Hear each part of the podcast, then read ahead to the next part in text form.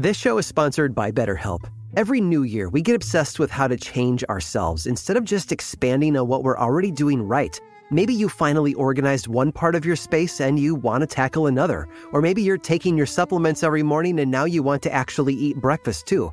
Therapy can also help you build on what's working by helping you find your strengths so that you can ditch the extreme resolutions and make changes that really stick. I know firsthand how helpful it can be to learn positive coping skills and how to set boundaries. It empowers you to be the best version of yourself. Therapy isn't just for those who have experienced major trauma. If you're thinking of starting therapy, give BetterHelp a try. It's entirely online, designed to be convenient, flexible, and suited to your schedule. Just fill out a brief questionnaire to get matched with the licensed therapist and switch therapists anytime for no additional charge. Celebrate the progress that you've already made. Visit betterhelp.com slash curiosities today to get 10% off your first month. That's betterhelp, H-E-L-P dot com slash curiosities. Welcome to Aaron Mahnke's Cabinet of Curiosities, a production of iHeartRadio and Grim and Mild. Our world is full of the unexplainable. And if history is an open book, all of these amazing tales are right there on display, just waiting for us to explore. Welcome to the Cabinet of Curiosities.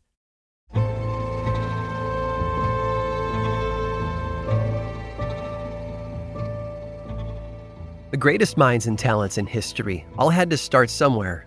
Albert Einstein worked as a patent clerk. Fashion designer Ralph Lauren joined the army as a young man before working as a salesman for the Brooks Brothers clothing store.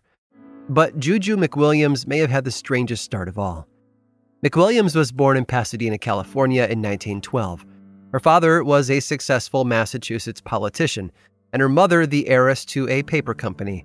McWilliams grew into quite the accomplished teen. For one, she was tall for her age, standing over her high school classmates at a whopping 6 feet 2 inches. Her height helped on the basketball court as well. After graduating high school, she attended college where she continued her athletic trajectory until she took a job in New York working at an advertising firm as a copywriter. But her life in the big city eventually ended as the war effort came calling. McWilliams enlisted in 1942 to serve her country. Unfortunately, the military deemed her too tall for service. However, she was able to secure a spot with the Office of Strategic Services, or OSS, where she served as a research assistant. She spent most of her time typing up little white cards with the names and addresses of government operatives. It wasn't glamorous, but it did put her on the radar of OSS top brass. Before long, they moved her from behind a desk to behind a lab table. You see, the OSS had a problem, one they believed that McWilliams might be able to help them solve. There was work being done in the OSS Emergency Sea Rescue Equipment section on stopping sharks. They didn't want to kill any sharks, but the curious creatures had a troublesome habit of accidentally setting off underwater mines that were meant for German U boats. There had also been several reports of shark attacks over the previous three years, inciting fear among many seabound soldiers. The OSS tasked Captain Harold J. Coolidge with developing a shark repellent to keep them away from the mines and the men. Coolidge had come from the Harvard Museum of Comparative Zoology, and his partner, Dr. Henry Field, was brought in from a natural history museum in Chicago. McWilliams was assigned to Coolidge as an assistant. Together with Field and chemical technician Stewart Springer, the team ran a battery of tests on various substances to see how well they kept sharks away. And their test subject? A small shark called the spiny dogfish.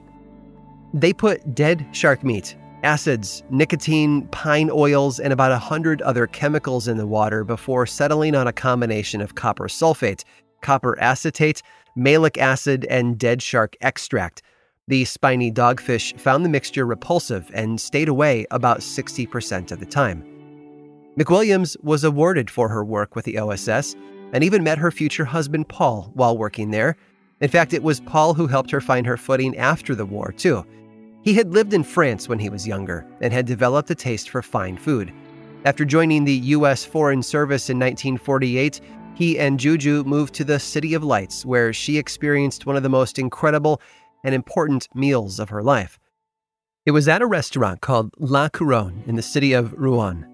McWilliams had enjoyed oysters, followed by a main course of sole meunière, a French fish dish often prepared with a savory brown butter sauce.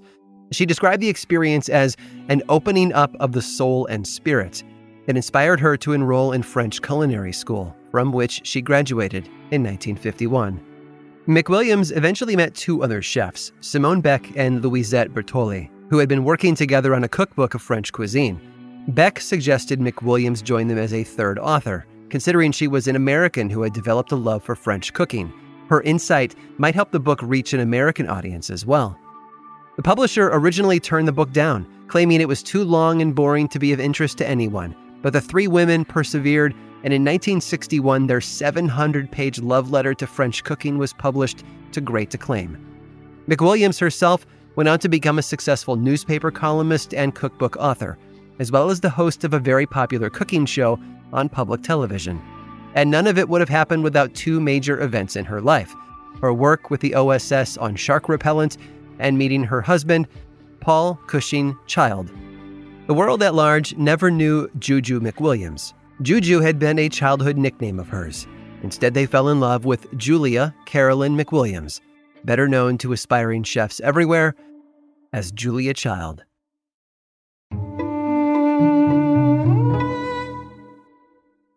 This is it. Your moment. This is your time to make your comeback with Purdue Global. When you come back with a Purdue Global degree, you create opportunity for yourself, your family, and your future. It's a degree you can be proud of, a degree that employers will trust and respect. Purdue Global offers working adults like you over 175 flexible degree programs to meet your specific career goals. These include associate, bachelor's, master's, and doctoral degrees and certificates. Purdue Global degree programs range from nursing to business to communication and more. Whatever your interest, we have the degree that will move you forward.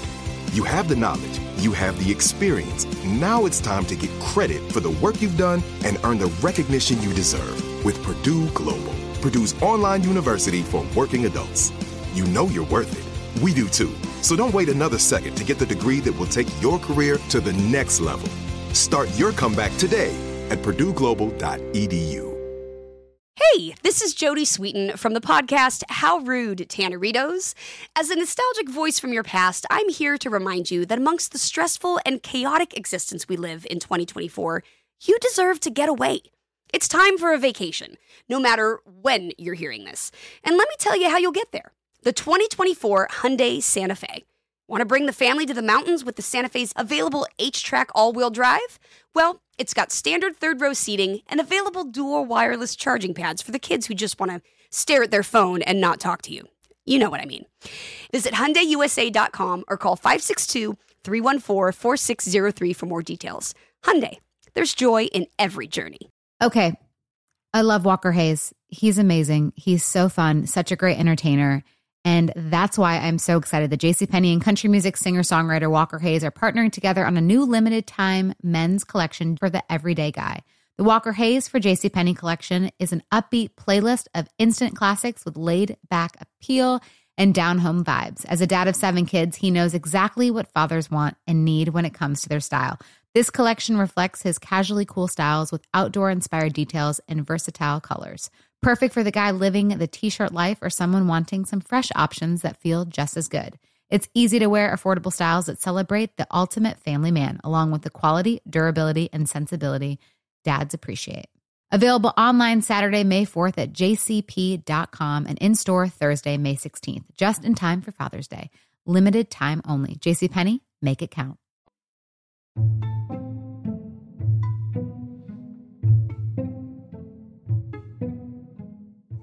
In 1925, a deadly outbreak of diphtheria hit the residents of Nome, Alaska.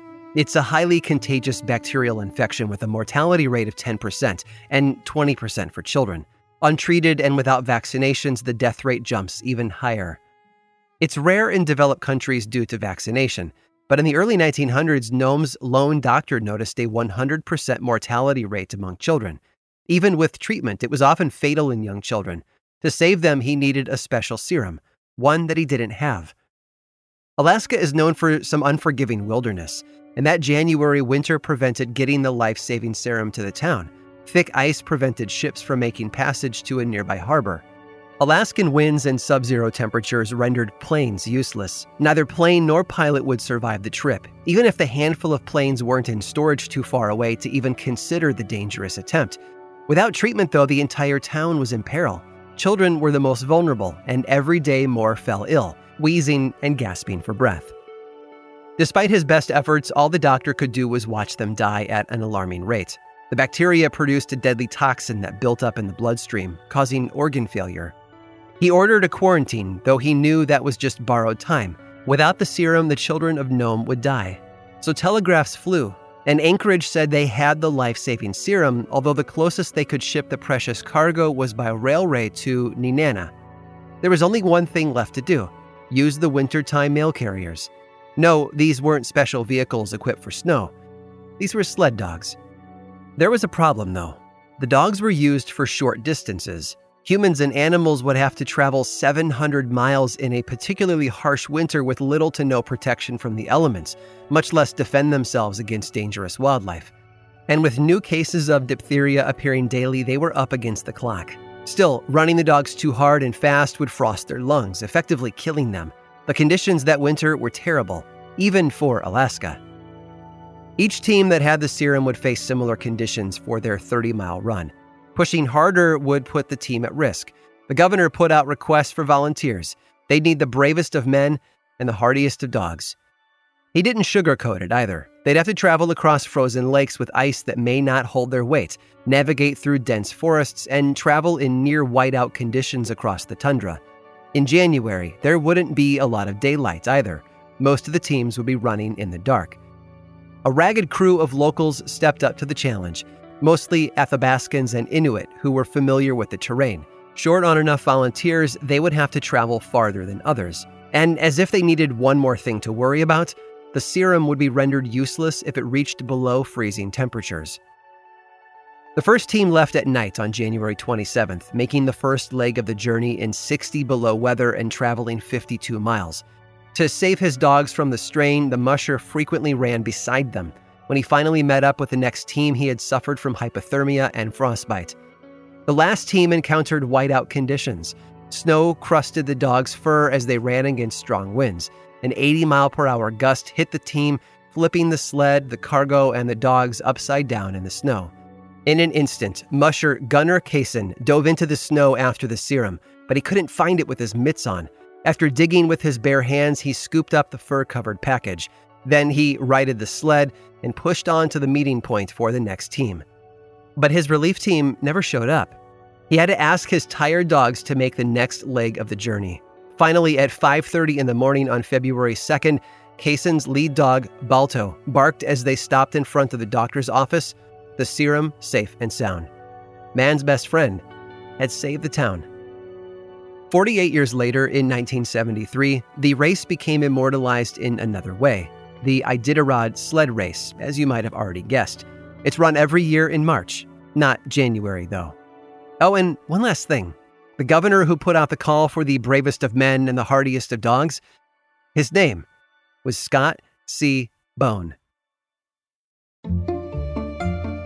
I hope you've enjoyed today's guided tour of the Cabinet of Curiosities. Subscribe for free on Apple Podcasts or learn more about the show by visiting curiositiespodcast.com. This show was created by me, Aaron Mahnke, in partnership with How Stuff Works. I make another award winning show called Lore, which is a podcast, book series, and television show. And you can learn all about it over at theworldoflore.com. And until next time, stay curious.